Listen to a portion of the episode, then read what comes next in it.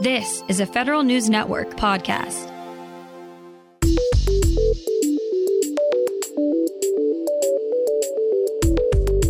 Coming up on today's Federal Newscast, the Pentagon's COVID 19 policy is evolving. Agencies get marching orders for how to prioritize their 2024 budget requests.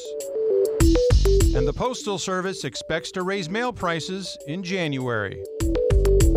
These stories and more in today's Federal Newscast.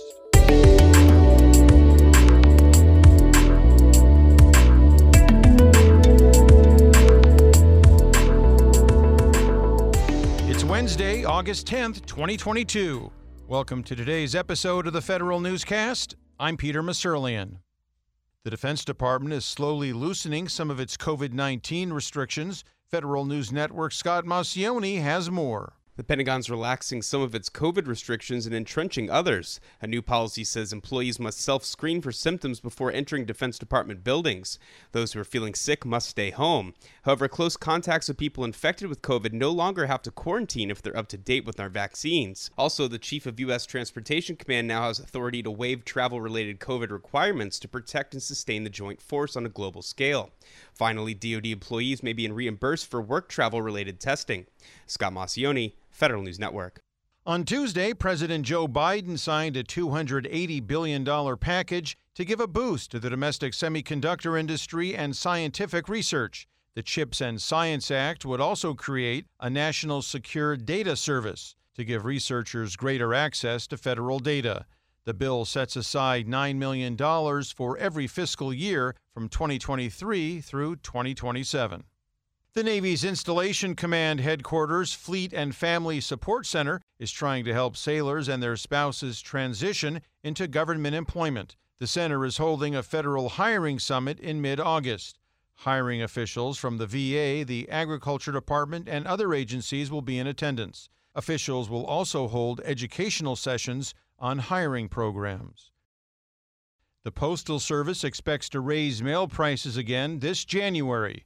Federal News Network's Jory Heckman has the details. The Postal Service is starting to see the impact of major reform legislation on its finances, but says higher mail prices in January are needed to dig itself out from long term financial problems. Postmaster General Louis DeJoy says the USPS is currently looking at 60 to 70 billion dollars in losses by 2030. He says that would quickly wipe out its $20 billion cash balance unless action is taken. We must deal with the reality of our financial status and the impact inflation will have on our improvement strategies. Jory Heckman, Federal News Network. And Marine General Michael Langley has officially taken charge of the U.S. Africa Command. The first African American Marine four star general is now the top U.S. commander for Africa as of yesterday. The command has about 7,000 troops across Africa. Submissions are open for this year's GSA Design Awards. The government's landlord is bringing back the honor, which recognizes building projects that represent the next generation of federal real estate and design. Award categories include architecture, art, conservation, construction, engineering, landscape architecture, and urban design. Submissions are due on August 22nd. Agencies get marching orders for how to prioritize their 2024 budget requests. Federal News Network's Jason Miller has exclusive details. Agency discretionary budget requests for fiscal 2024 should run the gamut of the Biden administration's management priorities from equity and diversity to customer experience to the federal workforce. There are requirements in the 2024 guidance from OMB to continue to build talent teams, to prepare for the future of work by reducing or consolidating office space, and there's an entire appendix on combating climate change. OMB's guidance from early July will prioritize relying on evidence when assessing budget justifications. OMB says agencies must submit their 2024 requests by September 12th. Jason Miller, Federal News Network. The Cybersecurity and Infrastructure Security Agency's Vulnerability Disclosure Platform, or VDP, reached the one year mark, and its impact is being felt across the government. CISA says in the first year, the platform received more than 3,600 reports from researchers of cyber vulnerabilities. CISA says the VDP is improving transparency and collaboration in the public and private sectors, as it helps participating agencies benefit from timely reporting that, in turn, facilitates prompt remediation. The Federal Security Clearance Reform Initiative continues to chug along.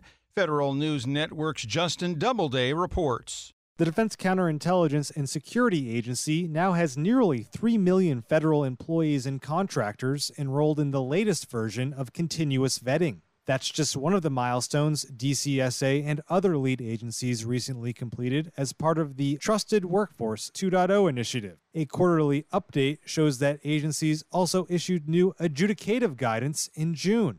Future developments to watch include the unveiling of a new personnel vetting shared services catalog and draft changes to the standard Form 86. Justin Doubleday, Federal News Network. President Biden signed a bill into law this morning that expands health benefits to veterans exposed to toxic burn pits. The House passed the first version of the bill in March, with the Senate passing it last week. It's expected to cost $280 billion over 10 years and covers veterans of Iraq and Afghanistan, as well as providing aid to Vietnam War veterans exposed to Agent Orange. The Health and Human Services Department is looking to add staff and resources for a new research office. HHS established the Office of Long COVID Research and Practice to study the long lasting form of COVID 19. The department's Assistant Secretary for Health will oversee the office and its research. The Veterans Affairs Department responds to lawmakers' concerns over compliance with website accessibility standards. Federal News Network's Drew Friedman has more. VA Secretary Dennis McDonough says the agency is working to reduce duplicative online content and limit web editors' access only to what they need. The VA also plans to conduct scans of highly used web pages like the updated VA.gov and the My HealtheVet platform. The Secretary's letter responds to concerns from the Senate Special Committee on Aging, which is looking into the accessibility of federal web platforms. Drew Friedman, Federal News Network. Naval History and Heritage Command's new conservation and preservation site in Washington, D.C. gets a celebratory opening. The Naval History and Research Center had its ribbon cutting at the Washington Navy Yard on Monday. The project broke ground two years ago and is comprised of two former ordnance factories and warehouses, which were refurbished into a single two floor structure. The center houses Naval History and Heritage Command's Navy Art Collection and Underwater Archaeology Branch. The National Security Agency is aiming to expand its marquee cybersecurity competition. More than 5,000 people at 600 academic institutions have participated in the Codebreaker Challenge since it launched in 2013. This year, the NSA wants to double those numbers. The 2022 Codebreaker Challenge, which kicked off earlier this week, involves solving a ransomware attack. The NSA hopes that increasing participation in this year's challenge will encourage more individuals to pursue a career in cybersecurity. Find these stories at federalnewsnetwork.com. For the Federal Newscast of Wednesday, August 10th, 2022, I'm Peter Musurlian.